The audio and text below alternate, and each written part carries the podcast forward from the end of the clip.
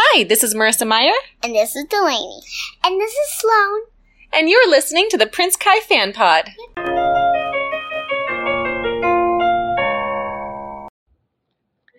Hello, welcome to episode. Uh, what episode are we on?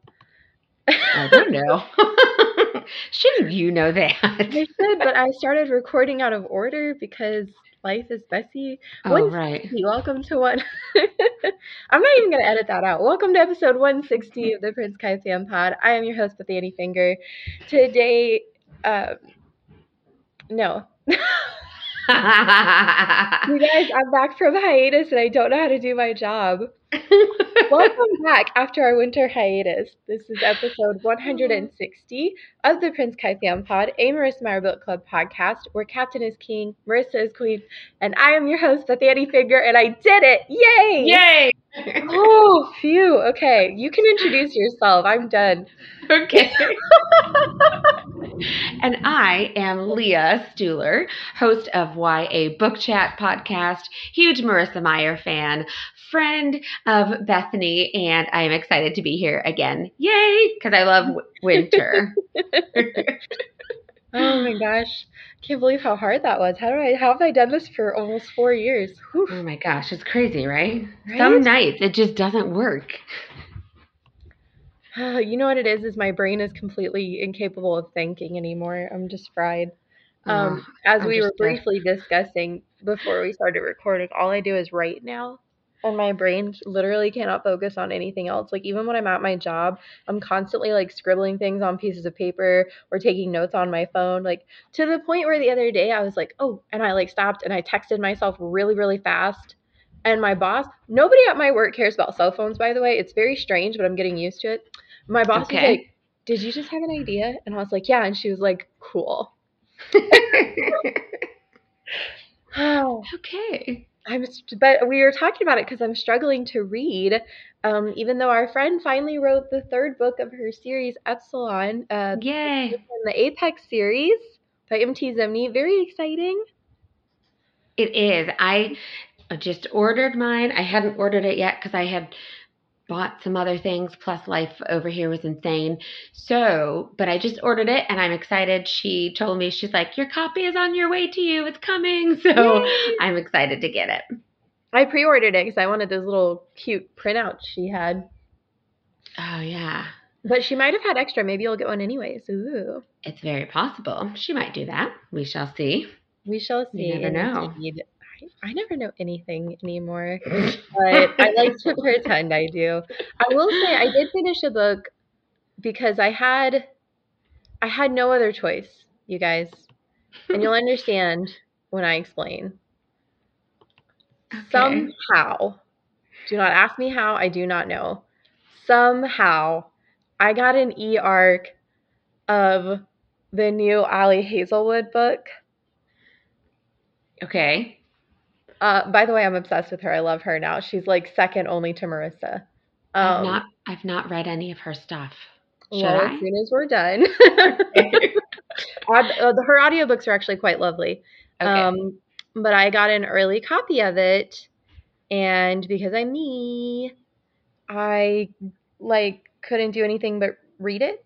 And even though I'm writing, um, but the thing is, we were like completely empty at work on Friday and Saturday, and my boss doesn't care, so I just kind of read at work. nice. So Boy. and and as long as I like write a review, there's not a big deal about it, I guess. Which is it's still a new experience for me, guys. Very so cool. yeah, I'm just super excited. I basically read the entire book in a day and a half, and it was amazing. Oh, I Um, love that. Yeah, but that's what I'm reading right now. What are what are you reading? Tell us about what you're reading and what's going on the podcast. Okay, so let me see. I just finished reading Shadow of the Fox by Julie Kagawa. I probably just butchered her last name. I'm sorry. Um, and so I'm getting ready to record that episode in a couple of weeks. And then I am currently in the middle of two books. I am listening to the audiobook of it's the second book in the Beautiful Creatures series. Um, I read the first book and actually recently recorded an episode on that. So that'll be coming up soon. And then So I'm listening to the second book on audiobook. And then I am also reading, I'm reading like, you know, paperback book. I'm reading an arc of a book called Whistleblower by Kate Merchant. and it comes out in March. So that was actually kind of funny because the publisher, it's a um it's a Wattpad book. It's being published by Wattpad. And she, the publisher emailed me and was like, Hey, would you be interested in reading this book and having the author on your podcast for an interview? And then, you know, she's like, and we can send you a physical copy of an arc if you want. And I was like, you know, I think I actually already have an arc. And I, because I turned out I had gotten one at YALLFest. When I went to YALLFest in November, they had them. Wow. So it was That's so, cool. yeah. So I had picked it up, and so I was like, oh, I already have that. so it worked out really nicely. So yeah, so I'm reading that. It's really good too. I like it. It's about a girl. It's actually um she's in college. So there it's a little bit older than a typical YA, but she's in college and she writes for her college newspaper and she has kind of discovered something about the school's football coach and she wants to write an article exposing him, but there's a lot of opposition to it. So it's good though. That's fun. I like that. Yeah. Yeah. We haven't well, I haven't recorded an episode since um November, It's been a while. right? So I feel like I should talk about what I read in that interim Yeah. time. Um, but I have to go to my Goodreads because I'm not actually sure what I read in that interim. I know I read the Loath to Love You series, uh, series like novella collection by um, Ali Hazelwood. Uh, what else did I read in that time frame? I Hmm. read. I re- I finished my reread of the Crave series by Tracy Wolf. The new book comes out in May, and I'm very impatient. I keep checking NetGalley to see if it's going to be on there or not. You never know. I read Along Came Holly by Codi Hall, which was okay. It was one of those like Christmas rom com things. A little predictable, but you know, the thing is, those are always predictable, Right. but there are some that do it better than others, if that makes sense. And this Yeah, one it does. it's just a little short of doing it better than others. Okay. Yeah. Um, I read Love on the Brain by Ali Hazelwood because that's all I do now is read Ali Hazelwood. I guess Um, so. I read Spoiler Alert by Olivia Dade. I read the first Red Queen by Victoria Aveyard, but now I'm on the wait list to get the other ones. Oh, but I knew you were did going to be you? excited about that one, but I didn't want to message you until I finished the whole thing. Okay, well, what did you think of the first one though? I mean, it's okay. I wanted to like like it? it? more than I did. I wanted to like it more than I did. I would say okay. I would say it's like, you know, if if Marissa and Cruel Prince and all of those are like five out of five, this one is like a three and a half to four. Okay. All right. It's still It's- good, but I'm not like obsessively looking for fan art and quotes on Pinterest. Well, here's the thing. So it's very high fantasy. So it's different than a typical fantasy because it's more like Lord of the Rings type fantasy. There's Right. a lot that happens. So yeah, I mean, if you, I mean, if you're not, you know, into that kind of, you know, high fantasy, then you're not going to enjoy it as much as a regular, you know, simpler fantasy kind of, which is fine. So Can you hear that? yes. Yeah, that's right over my house. And that's one of the quiet ones. Oh man. So just imagine that like every minute and a half the whole day. That's why I was like, there's no way we can record. I can I can mute myself every once in a while for an hour, but like there's no way we can record with this going on. no. yeah, I don't mind high fantasy. My first ex- like experience with high fae was The Cruel Prince Okay. and uh um ACOTAR. And Okay. the thing is, I don't mind those books. Cruel Prince was I'm I'm sorry, no shade to anybody, but like Holly Black is just an infinitely better author, I think, than than Sarah J. Maas. I think by the end of ACOTAR, her writing improved a great deal, but um, Mhm. Holly Black already had a pretty good handle on her voices and her characters from the beginning of Cruel Prince. I Okay. also felt Yeah. like ACOTAR was a little like we get it, they're fairies. Well, somebody describe. I mean, somebody. I haven't read the Sarah J. Maas, but the way that those books were just described to me Mhm. was um fairy porn. So I was. I mean, to me, that sounds like there's not as much storyline as there is sexy time in it. but I don't know. You tell me. I haven't read them. So the thing is, I don't necessarily mind when there's like adult content. You know what I mean? I usually skip it. Like I, I just said how much I love Ali Hazelwood, and she always has at least one chapter of adult content. I just skip it. But but I I feel like if it's there, it needs to be productive to the story. It needs to have like a build up, and then it's like this is the culmination of their relationship, and then like they they you know it happens, and then their the story Right. goes on. Um, I don't personally need it repeated several times. Mm-hmm.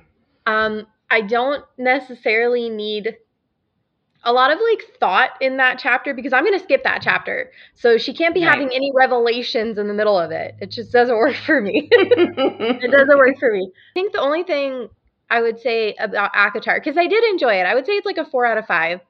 okay.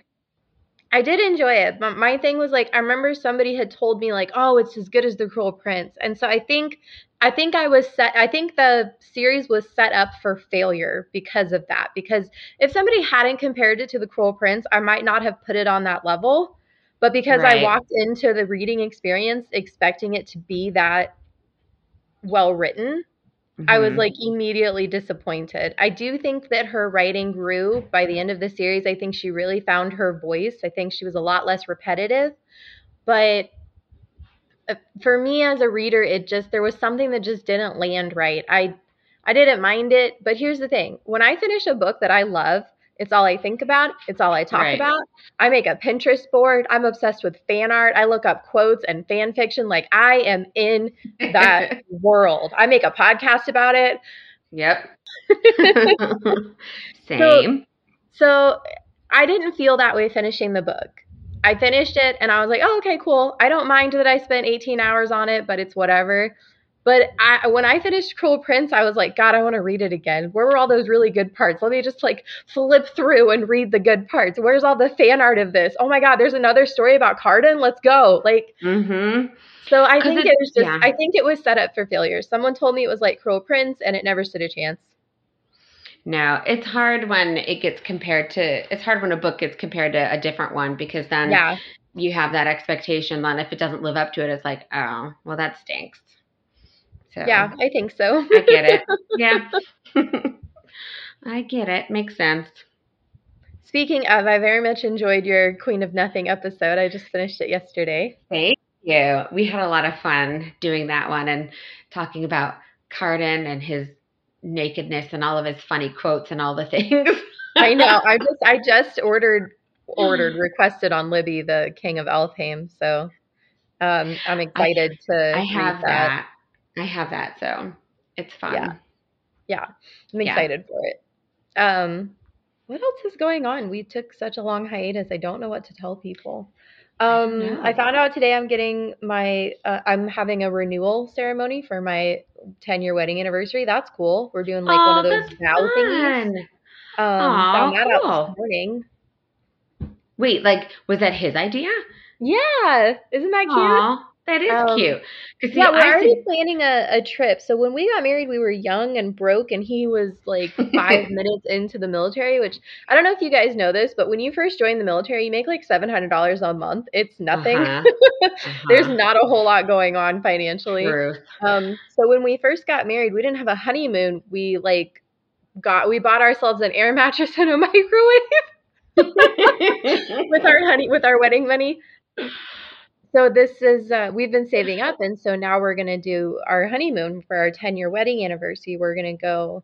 We're gonna take a nice long uh, road trip, and we're gonna go up the Pacific Northwest coast and have some fun in Oregon and Washington, and then head back down. Quentin mentioned this morning. He's like, I uh, I have a question, but you can't be like upset that I'm asking. And I was like, I what? Okay. And uh, he's like, "Does your wedding dress still fit?" And I was like, "I don't know, probably." Uh, now I understand why he said that. yeah. so then, like an hour later, he texted me and he was like, "If it doesn't still fit, we can buy you a new one." And I was like, "Why would I need a new wedding dress? We got like." right? we already Um, got married. Yeah, so he wants to do. He saw it on one of the TV shows he watched, and he said it looks Oh like fun. gosh. So, Aw. um, Yeah, it's gonna be like me and him and my sisters, but it'll still be nice. Now, see, I have suggested this to my husband. I was like, when we have our like 20th wedding anniversary, we should do a vow renewal ceremony. You don't. He was like, I don't think so. That's dumb. I'm not doing that. Rude. Not cool, husband. Not cool. he's, he's just not that type of person. It's totally fine. And then Quentin is over here like, let's do it again. You know what Uh-huh. it is? I think when Mhm. Quentin and I first got together, welcome back to Marriage Podcast. Um, right? when Quentin and I first got together, he was extremely stoic and taciturn. Mhm. to the point where like when we got married a lot of people were surprised because they was like oh i didn't know that he like cared about you at all Oh. and uh over the years he's kind of i don't know mellowed out i guess and so i think that part of him wants like a do-over. Since the first time we got married it was like oh we just have to do this to i want to be married but the only way to do it is to go through this ceremony so we're just going to go to the courthouse real quick. And i think this time he wants to like actually enjoy the experience of it. I don't know. That he even talked about writing his own vows. I was like, what? To be fair, he said he was going to make his vows like just a bunch of Taylor Swift quotes. And I was like, I'm fine with Oh, that. Oh my gosh. I was like, I'm fine with that. You should text Ruth. He, I mean, he really, you really are made for each other. You know. So yeah, I'm, Speaking I'm looking forward to that. No, that's really exciting. I love that. Speaking of uh, Taylor, I am really excited because I get to go to her concert, and I cannot Yes! wait. I I'm so like jittery right now. Are you excited? I am really excited. And y'all, okay, listen, I'm taking my nine year old, okay? He and I, my nine year old, who is also like obsessed with Taylor Swift, he and I are to go to this concert and we are to rock it. We are to wear matching t shirts. I tried so desperately. I was like, buddy, I got a great idea. What if on your shirt it says, Taylor, you belong with me? Because how cute would that be? This cute little nine year old kid walking around with a shirt that says, Taylor, you belong with me. Because, you know, it. the song.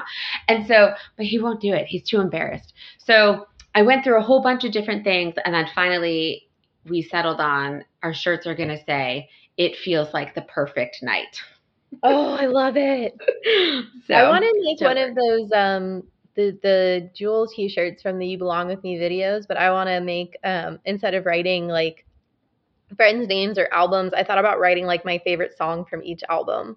Oh, that's a good idea. But Natalie and Ruth are coming here to Las Vegas to go with me to the concert, and we're going twice because somehow between Ruth, Natalie, and my husband, they got tickets for two shows for all three of us.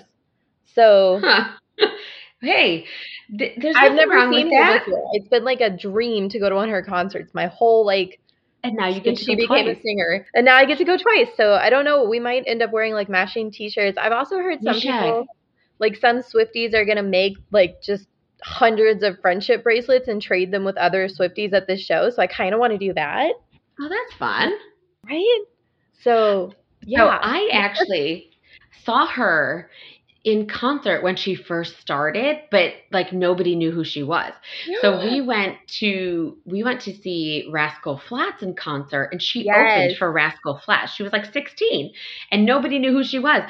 But I remember watching her and listening to her and being like, "Oh, I really like her a lot. She's really cool." And she was so much fun. And then Rascal Flatts came out and we were like, "Uh, they kind of stunk." in concert.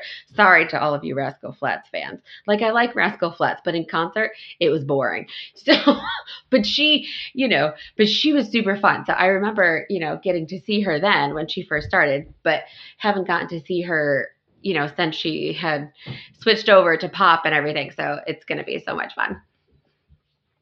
Isn't it crazy how sometimes the headliner like just isn't they just don't have it?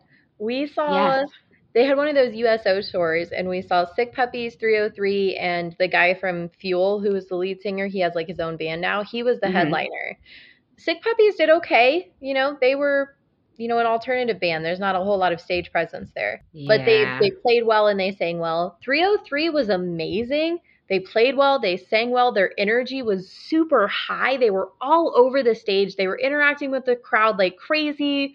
When they when they said the vegetarian line, I swear it was just like 300 people screaming, "I'm a vegetarian and I ain't effing scared of him." Like it was amazing. And then the fuel guy got out there and it was just like it was like somebody had flipped a switch. He like just stood Mhm. there with his guitar and he was so mundane. And you don't have to be like crazy and chaotic, right? I've seen Right. people with nothing more than a guitar and they move an audience because of their presence and their performance and their interactions and their emotions and all of that. I mean, that's something Taylor's famous for. Right. but That's how This she was. particular night, he, he just he was not on you guys. I don't know. Clinton loves that band, and he was like, I mean, we can just go and beat the traffic if you want. Like, and we ended up we, we stayed for like one song, and then we left. And I kind of felt bad, but I was like, no, I don't feel too bad because like no. 303 left me on like some kind of high. I was real excited Mhm. and amped up and happy, and then that guy came out, and he was like just very slowly dissipating. And I was like, no, I don't like this feeling. Let's just go home. well, good thing is, is we know that that's not going to happen at the Taylor Swift oh, concert. Oh. God, so. no, no, not even a little bit. Oh, I'm When- so excited, you guys. When are you seeing it? When is it there? So I'm going March 24th and 25th, I think. So you're going before me. Okay, a whole month before me because ours is I'm just April so excited 28th. that you're going. Like, I know, me too. and your Me nine year old just became my favorite of all of your children. Don't tell the other. I know. He's well, he he. So I was like, I love her, of course, and want to see her, but I was like, I don't have the time to sit online all day with like thousands of other people hoping I get tickets. Same. Also, I was really intimidated by that whole concept. Like, I was Right? so intimidated. Well, so I didn't, and then like two days later. Raylan comes home from school and he's like, Mom, I just heard this contest on the radio. They're giving away Taylor Swift tickets and you have to enter and do this and that. And I was like, What are you talking about? So I go like on the radio's website and I couldn't find it. And I went on their Facebook page and that's where it was. All you had to do was like, um, comment with the name of you know your favorite Taylor Swift album and then they were going to like randomly choose winners of tickets and so I did and I was like whatever and then I won and I was like what So now we have to know. You have to tell us what was your favorite album. um I think I put red Nice, very nice Yeah. choice. So but yeah so it's fun so now you know he was all excited I was like buddy remember when you told me to enter that contest to win tickets guess what mommy won he was so excited so It's like you come home and you tell your husband, like, you'll never be the favorite parent. Just give up now. right? Sorry, buddy. I, I can't help it, honey. I just got his Taylor ticket, so. Right? Uh, Actually, we're we're all only Raylan and I are going to the concert, but we're all um, going to Atlanta for the weekend because it's in Atlanta. Um, that's and that's three and a half hours from us, so we're gonna all go for the weekend. Raylan and I will go to the concert. Tim and my other son will just hang out and do something, and then the next day we're gonna go check out the aquarium and then come home. So it'll be I'm a excited. thing. Me too. Me Speaking too. of things to I'm tell me. excited about, we have to talk about this fan art. You guys Oh. have no idea how long I have been sitting on this fan art. Okay, so this first one is from our girl, Shan Lightyear, who is probably one of the most famous TLC fan artists, right? I think, probably. Mhm. So I have had this for, drumroll please, 211 weeks. Oh my gosh. Yeah. A long time. you know it's the thing is i find the fan art that I, we just talked about how i like i go down holes i'm like i love this i have to look at all the fan art my pinterest is a mess if you guys want to see it um and uh, so i do that for this for this series too and so i have all this fan art and i'm like oh this would be great for that chapter and then i just i save it and when that chapter comes along you know three and a half years later right. Makes sense. Um, so yeah, this is Thorn looking very casual in his plum suit. Um, you guys should know that plum is my favorite color. Like maroon is my favorite color, kind of like uh like red wine maroon plum burgundy that whole shade is my vibe so i'm like obsessed with this suit i wish it were a little darker but obviously it's perfect for like what's in the book um and Yeah. he just looks so good doesn't he look adorable He does. He looks So so, dapper and handsome in that suit. And he just looks so cute, too. I love it.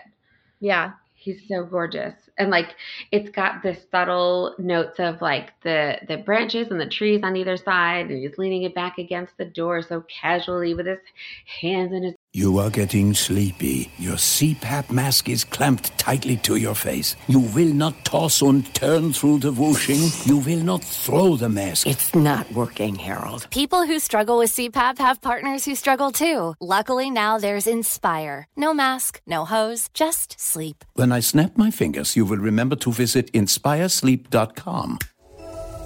Inspire is not for everyone. Talk to your doctor to see if it's right for you and review important safety information at inspiresleep.com. pockets. It's perfect. It's very Thorn. It's wonderful. I agree.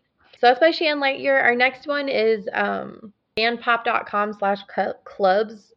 You guys, I haven't been sitting on this one as long. It's by um, Mini Doodles 97.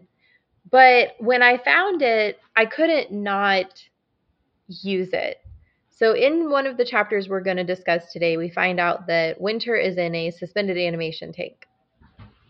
And I couldn't resist the opportunity to share a fan art that depicts her in a suspended animation tank. Now, clothing wise, I'm not sure how accurate it is. I'm sure I'm going, I get messages all the time on fan art where it's like one tiny little thing and they're like, that's not accurate.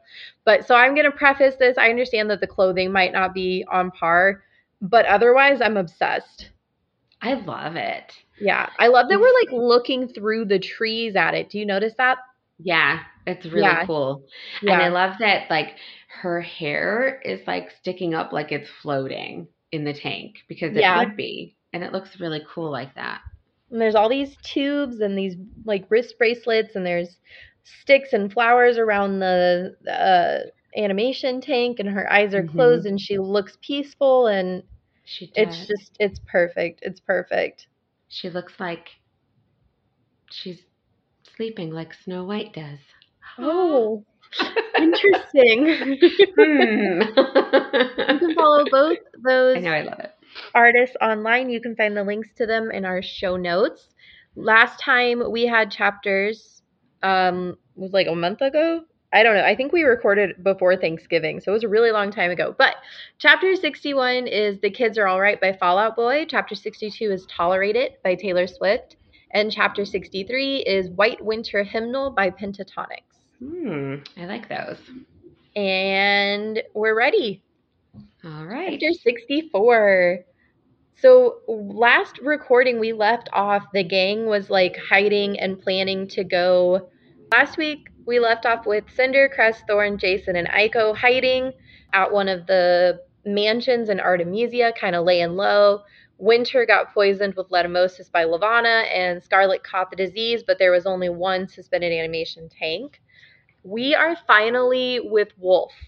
We have not seen him since chapter 52. We haven't seen him since he was captured and taken to Luna. Let's discuss what that means.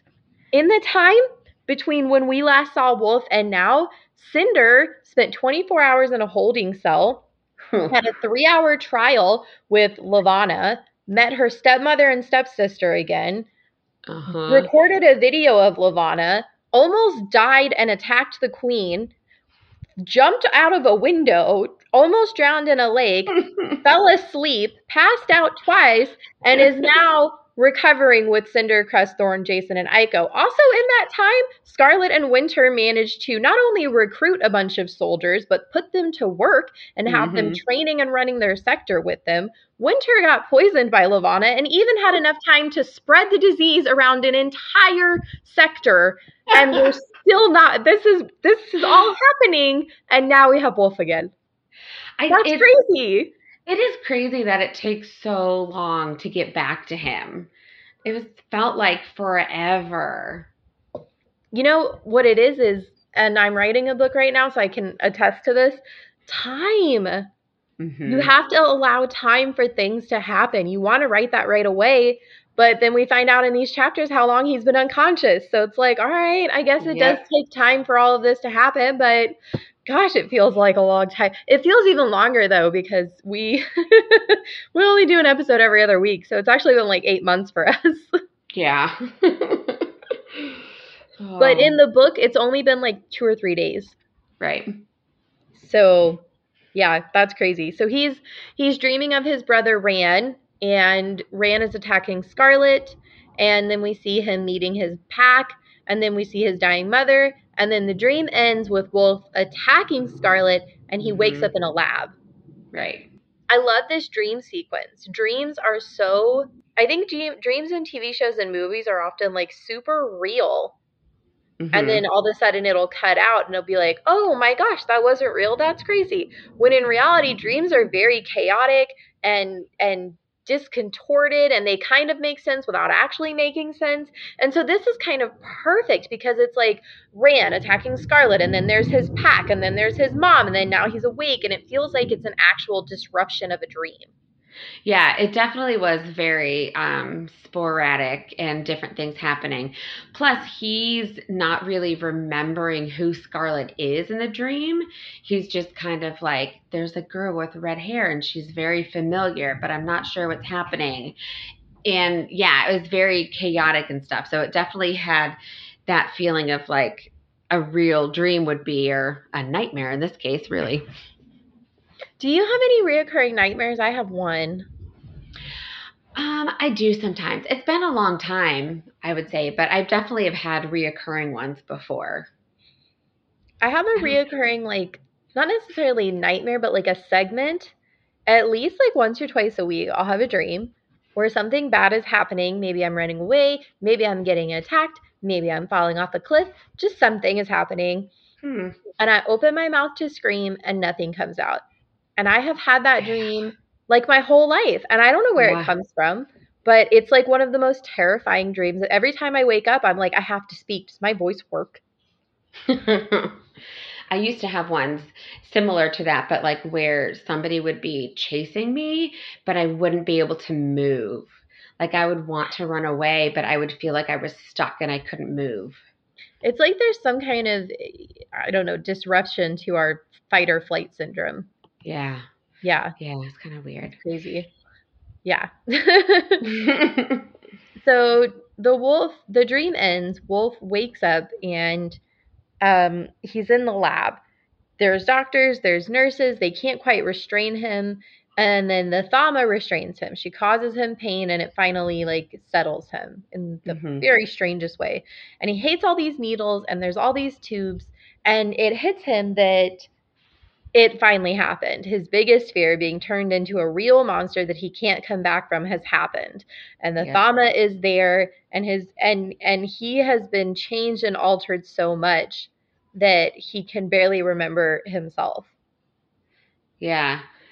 And they were saying like the um the assistant who's in the lab was saying that like when he when he wakes up, you know, he's kind of like thrashing everywhere and he's very active. It says his nerves hummed with unspent energy. Mm-hmm. And then she says that the the text says that Wolf's brain patterns are more active than others who have they've kind of done this process to. And so he's he's a lot more violent than the other soldiers have been when they've had this done to them. I think part of that has to do with preparation.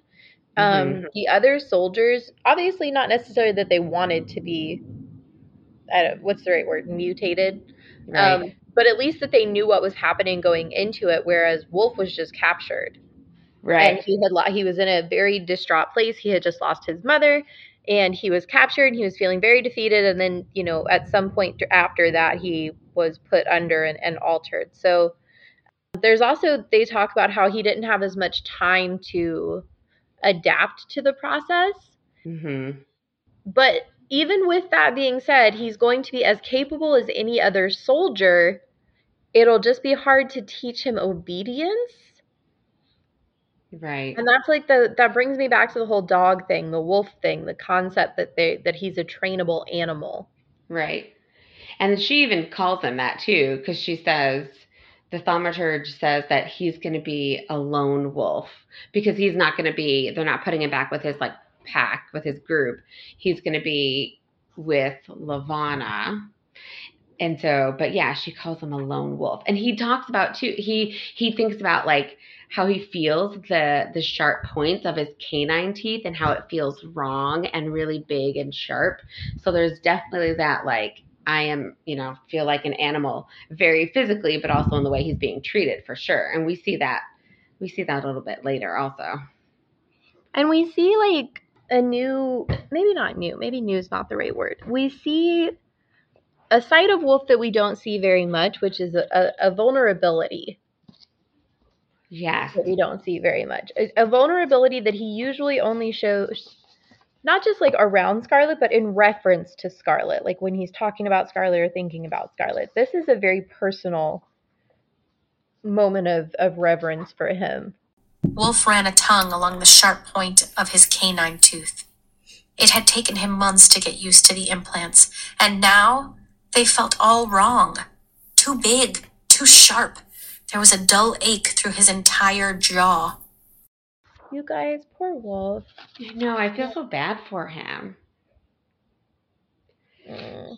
It makes me sad. It does make me sad. So the Yeah. thauma introduces herself, reminds Wolf of his purpose and his training, and manipulates him so that he has the desire to to kill Scarlet and serve his queen.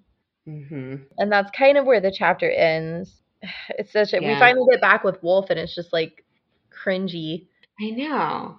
Well, and then she, the thaumaturge says too how Wolf is, Levana wants to make an example out of him. That, you know, she says, once the queen has claimed you, you are forever hers. And so that's Yeah. why, like, he's going to be in the queen's personal entourage during the coronation. So she can make an example out of him. What I thought, the moment, there was a moment that I really, that stuck out to me towards the end of the chapter when that really showed like what they had done to him because it says that he was salivating because he could smell the thaumaturge's blood under her skin. And it was you know and i was like oh my gosh yes they've really turned him into a, a monster. You know what it kind of reminds me of? It kind of makes me think of like how in x-men wolverine gets turned into wolverine by force not Mhm. because of his choice it's kind of the, it's similar to that Well, Olivia on Patreon compared it to when the Capitol like hijacked Peeta's brain in Mockingjay. Mm hmm and said it breaks her heart every time. yeah Mine too, girl, mine too. And Sierra's Patreon commentary from Sierra. I'm gonna try and do this in her voice. How dare Levana and the thaumaturges try to erase Scarlet out of Wolf's head and tell him she hates him? I was so mad when I read that part. And as Wolf goes on with with the thought of hating Scarlet, I kept repeating, "No, baby, you're wrong. She loves you." I am a bit confused at how they were able to brainwash him while he was unconscious. oh i love Me that Me too, baby Sierra. girl. Me too. Mhm. Ugh. it's so horrible. It's this this terrible thing. It's um, it's eh, yeah it's the culmination of all of his fears. You know, he never thought he'd be able to have any kind of you know you know love or affection in his life. His mom basically said the same thing, and then he got to have it, and then it was ripped away, and then what took its place was the salivation for blood. right yeah and It's that's like the opposite. Mm-hmm. And it's nasty. And it's like because he kept he his thoughts keep going back to the girl with red hair. Like she's still there, you know, which I thought was really great. I was like, oh, Scarlet is still in there. She's still in his brain. Like there's hope yet, even though she's mostly washed away and what they've done to him is horrible. But there's this little part that's still there. So that's, Mm. that gives me hope, but it's still really sad. So let's talk about your song choice for this one. Okay. I picked Monster by Imagine Dragons because it talks about um it says ever since I could remember everything inside of me just wanted to fit in and then it ends up talking about like becoming a monster, but feeling like a monster instead. I'm taking a stand to escape what's inside of me. I've turned into a monster and it keeps getting stronger.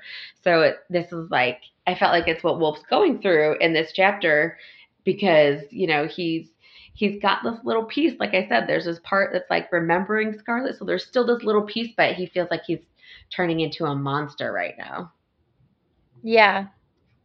Yeah, that's true. I also picked an Imagine Dragons song.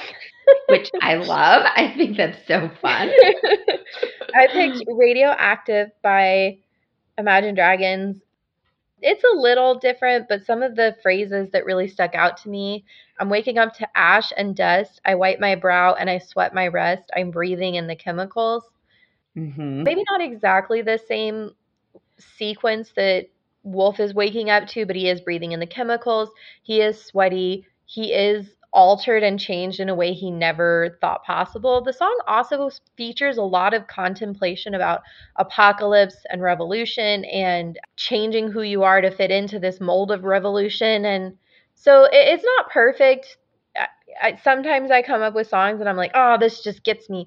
But it's really just that first line that waking up to ash and dust, I wipe my brow and I sweat my rest. I'm breathing in the chemicals. That kind of resonated with me uh, in the way that he woke up. i agree that's really good too i love that we both picked imagine dragons And we have the same quote for this one. yes I love it. When people want, if, if anyone is like, why are you guys besties? Here you go.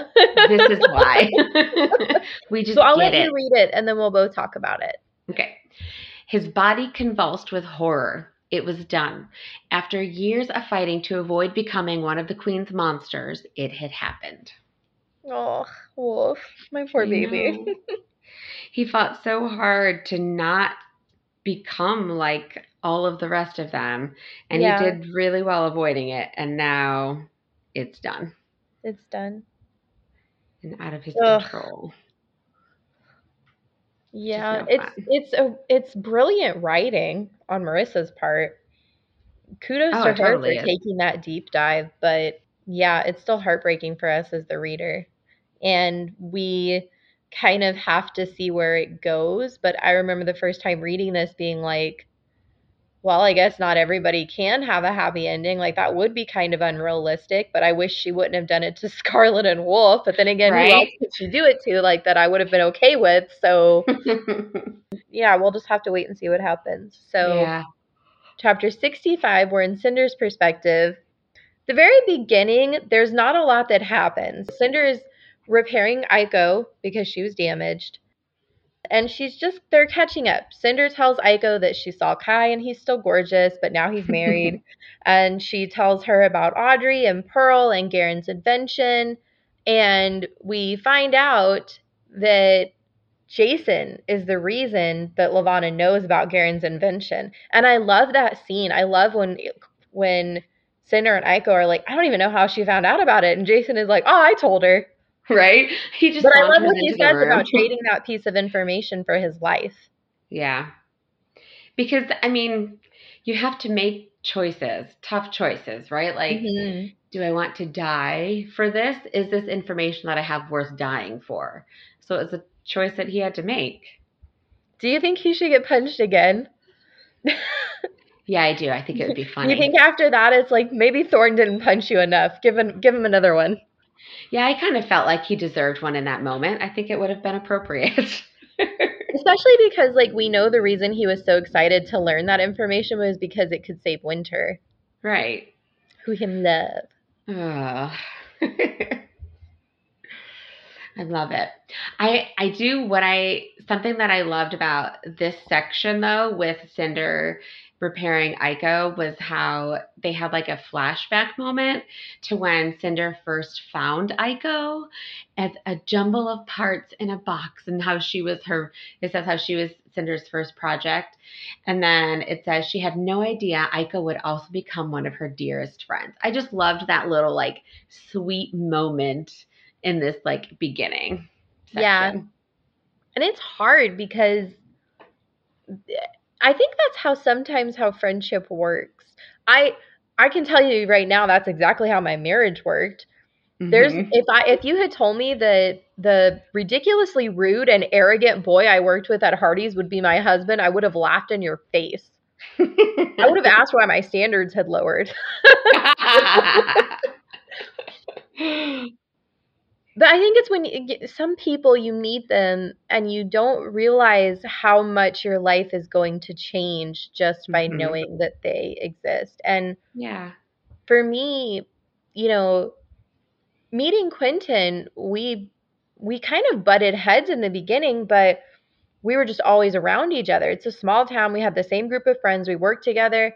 Um, and it kind of became this like banter in a good way instead of a bad way. But you know, it was like five years before we ever started dating. But Right.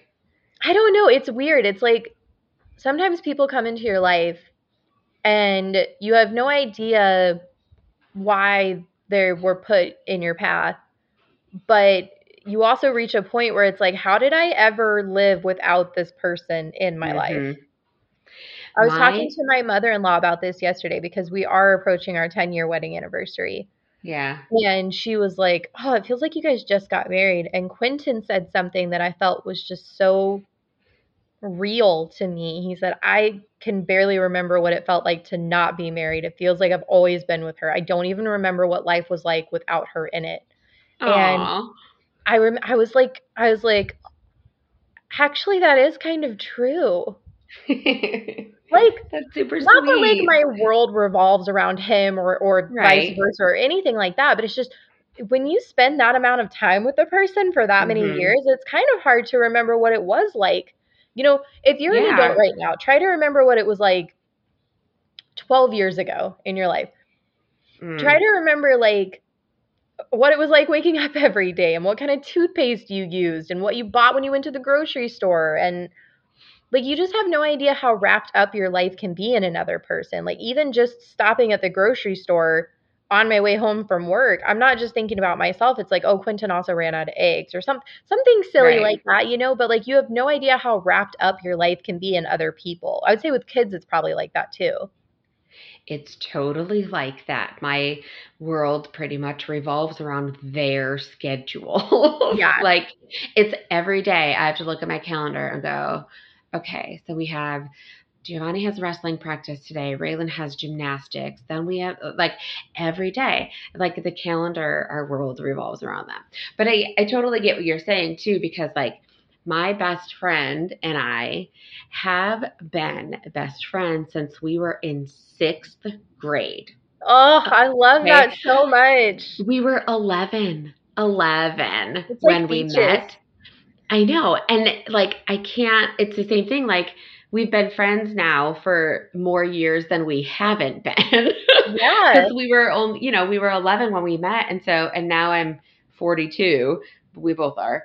And so, like, I can't, it's the same thing. Like, I cannot even, I don't even remember what it was like without her. And I can never envision it. Like, she's just been a part of my life for so long and she means so much to me, you know? And so it's just, yeah, I get it's it. inevitable It is. It and it's a constant in the best possible way like movies and Very tv much. shows make it look like like being married for a long time or having long friendships is is boring or complacent but there's something so not. incredibly magical about the contentedness it brings you It really, there really is. I yeah love it. Yeah.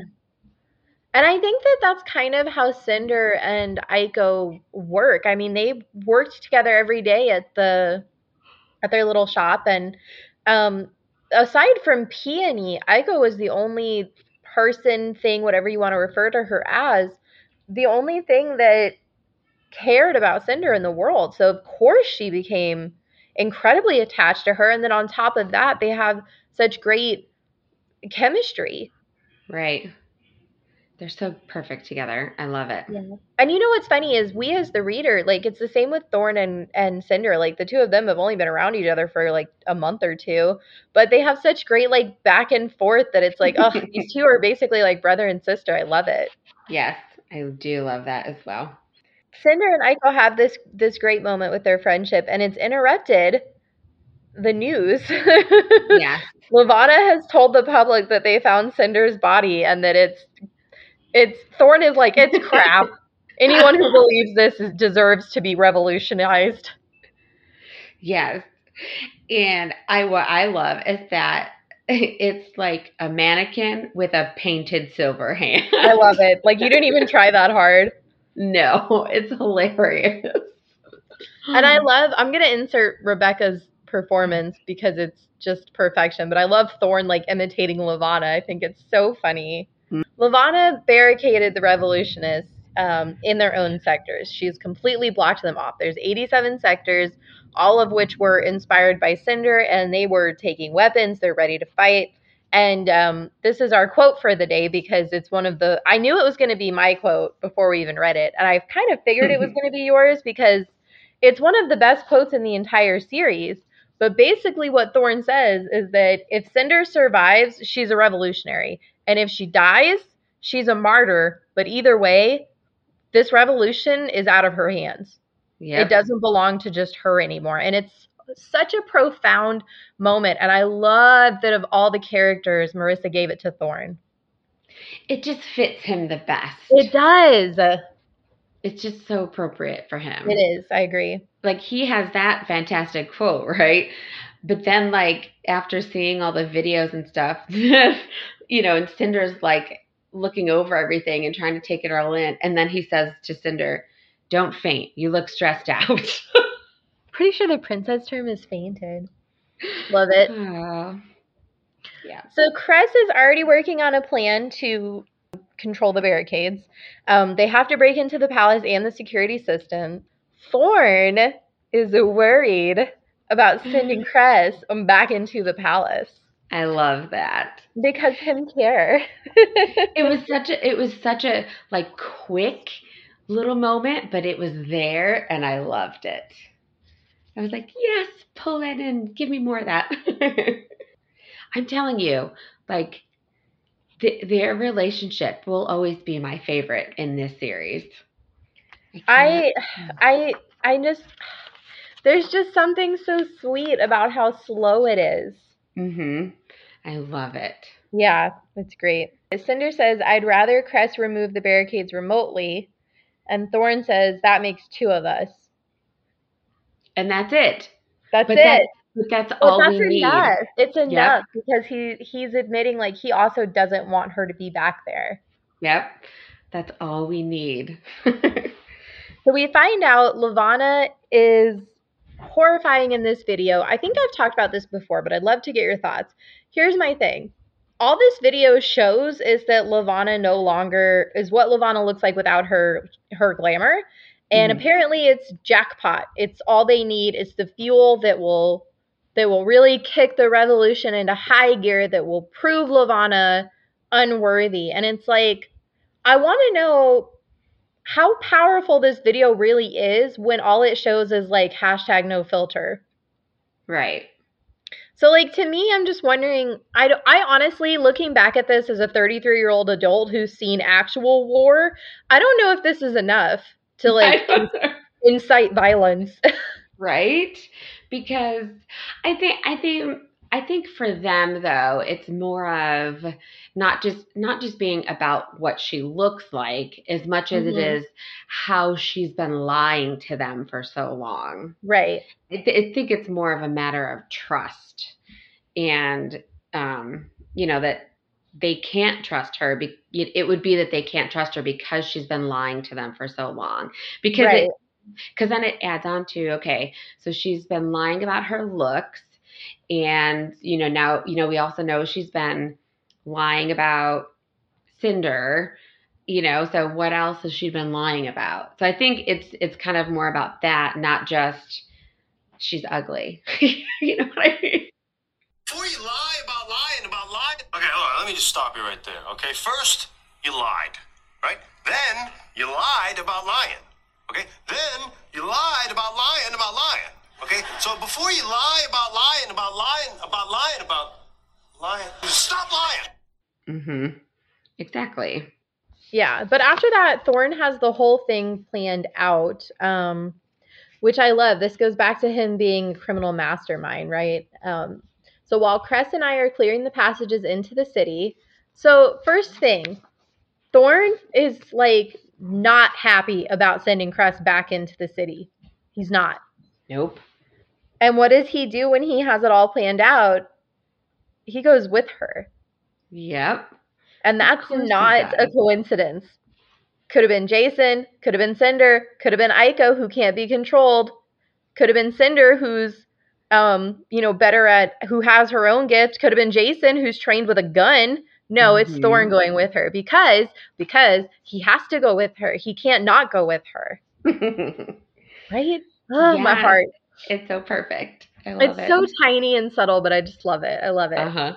You, Iko, and Jacin are going to be stationed in these in these three sectors, or at least in the tunnels underneath them, welcoming all those rebels you've stirred up and organized with the last minute battle plan we can.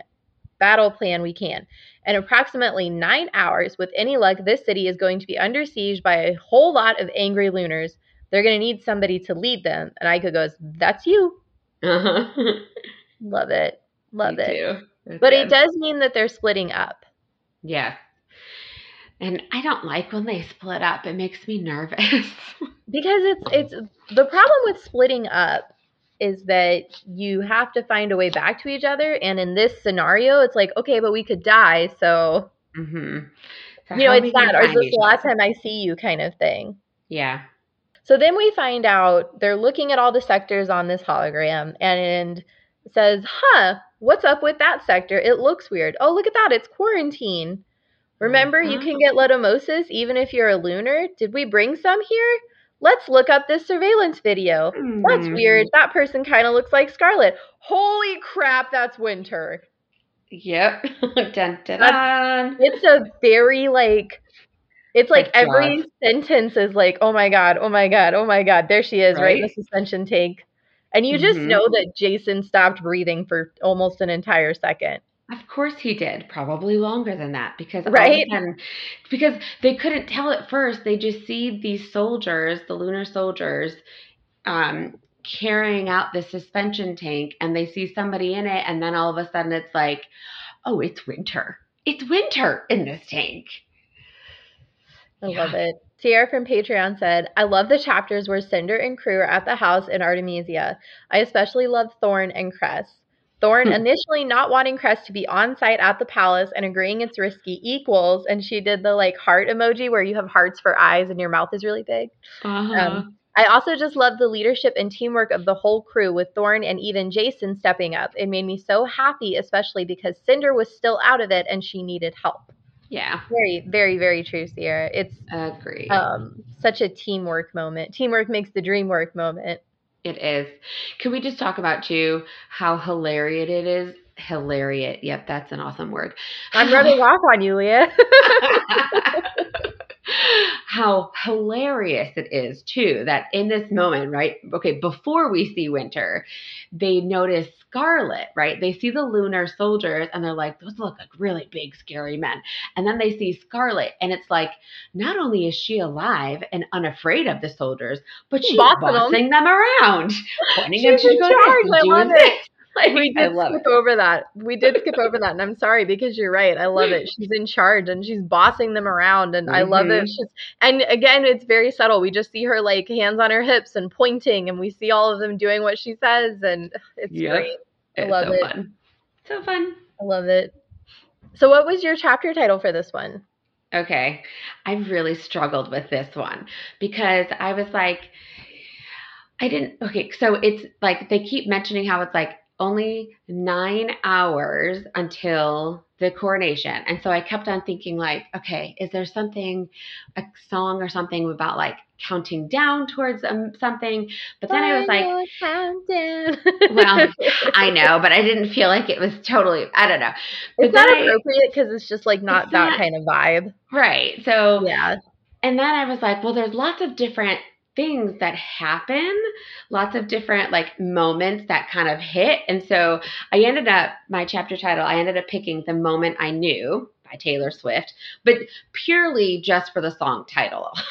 like, Love it. Not for all the all the lyrics and stuff because they don't all match, but it's really because you know we do have all these little moments of recognition, like with um, Jacin oh, I gave her that information. And, you know, and then like, oh, remember Lunars can get letumosis. And oh, look, it's Scarlet on the feed. And oh, look, Levana, you know, is saying that you're dead. And oh, there's winter. So it's like all of these little moments where mm-hmm. things pop up. So I felt like that that title, the moment I knew was appropriate. Love it. That's also like a brilliant song, and the rendition of it that's on her new release of Red is Oh, so good. Mhm, It hits, I it's love just it. so good. So I chose Believer by Imagine Dragons because I feel like it fit with Thorne's line about being a martyr. Like that if you're alive, you're a revolutionary. If you're dead, you're a martyr. And I love the concept, the idea that that sin, the revolution is out of her hands, but that it was her words and her idea that sparked the flame. Right. So some of the words that work really well. I'm gonna first things first. I'm gonna say all the words inside my head. I'm fired up and tired of the way that things have been. I was broken from a young age, taking my sulking to the masses, writing poems for the few that look at me, took me, shook me, singing from heartache from the pain, taking my message from the vein, speaking my lesson from the brain. And that just kind of reminded me a lot of like Cinder in her speeches and how she was able to move these people with her actions and her words. Right. And like I said, it's it, it's kind of how I feel about this podcast. Actually, I feel like I feel like I started this podcast, but it belongs to my Patreon people now, which is why I give them so much power. And I'm like, what do you guys think of this? And what do you guys think of that? And what do you think of this? And yeah, I love that we both picked the same quote again. I know this is like it makes me so happy that we're just like constantly on the same wavelength. Same. The quote is from page 554. Of course, we don't know if the people believe you're really dead, but I'm not sure it matters at this point. If you're alive, then you're one hell of a revolutionary. If you're dead, then you're one hell of a martyr. Hmm. It's just so Love perfect. it. So true. Hi, this is Leah Stuhler, creator and host of YA Book Chat podcast. If you love reading young adult books and chatting about them with your friends, then head on over to my podcast and take a listen. Each episode, my guest and I chat about a different YA book. We start spoiler free and then head into our spoiler section where we dive into the mysteries of each book. And we do it with laughs and fun along the way. You can listen to YA Book Chat on Apple Podcast, Spotify, Stitcher, iHeartRadio, and wherever you get your podcast. And now, back to the show. So let's talk about um, the next chapter, chapter 66. We get Wolf again. Yay. Um, and this time we get an even better description of his uh, transformation. There were no mirrors in the lab, not even in the tiled room with the sterilizing shower Wolf had been taken to in order to wash the sticky gel out of his hair. He didn't need a mirror, though, to know what they'd done. He could see the difference in his bone structure when he looked at his hands and feet. He could feel the difference in his protruding mouth, his enlarged teeth, his malformed jaw. They altered his facial bone structure, making way for the row of implanted canine teeth. There was a new curvature to his shoulders and an awkward flex of his feet, which looked more like paws now, made for running and bounding at great speeds. His hands were enormous, now fixed with reinforced, claw shaped fingernails. He could even smell it inside himself new chemicals and hormones pumping through his veins testosterone, adrenaline, pheromones. He wondered when the new fur would start sprouting over his skin, completing the transformation. He was miserable. He was everything he had never wanted to be. Oh, yeah. They completely are. There's like no humanity left in him. He's just fully becoming an animal. And I, what really gets me in that description too is also how he says, like, he can smell the chemicals inside of him, you know? So it's like, oh, and everything just feels fake and raw and, um, what's the word I'm looking for? Just, you know, made by a lab, artificial. That's it. Artificial, yeah. feels yeah, artificial, you know, and doesn't feel real. I also like that we get um, these kind of like glimpses into his head and how he's thinking in between what's going on. Like Mm-hmm. on top, he's also taking a shower and trying to clean all the gel out of his hair, and then he's starving and he gets shoved into this uniform that barely fits him and doesn't doesn't really quite feel good against his skin and he um the lab techs hide from him. They bring him food and it's like basically raw lamb. Um and it says that they're terrifying when he when they eat. Right. it's like why? And even what does it look like when they eat? I don't know. and even he thinks to himself, like he feels starving, right? Mhm. And he's thinking about the raw, the meat and everything. But then it says, like, he feels disgusted with himself. Like he, it says Yeah. he tried to temper his disgust. Because he, so he's like, he goes through so many emotions because he's mad, he's really devastated, but he's got this like self loathing and disgust at the same time. So he's gone through a lot in this one. And and through all of that, there's the memory of tomatoes and Scarlet pushing through him. Yes, which I love that that's still there again, and the tomato. I love that it always comes back to those damn tomatoes. I know. Oh, so yes. we're establishing what happens that if he's a good boy, he gets food. If he's a bad boy, he gets pain. But he hasn't had to feel pain like this since he became an alpha. He Mhm. made sure that he was above this kind of treatment. And now he's kind of back at square one. He's been altered, he's been changed, he's no longer a young lunar boy, and he's no longer in control of his own life. Mhm. Um, and it kind of ends with a really sour, bitter taste. It ends eat like a good dog. Yeah, just which is like, come on. But again, it shows you like how much of an animal they're really trying to turn him into and treat him Yeah. like that too. And she calls him, or she, the thaumaturge says, you know, his little animal brain. Ugh.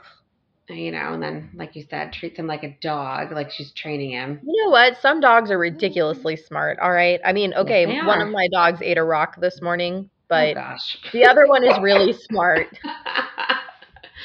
it's okay. There's always some, you know. This this is Scamp.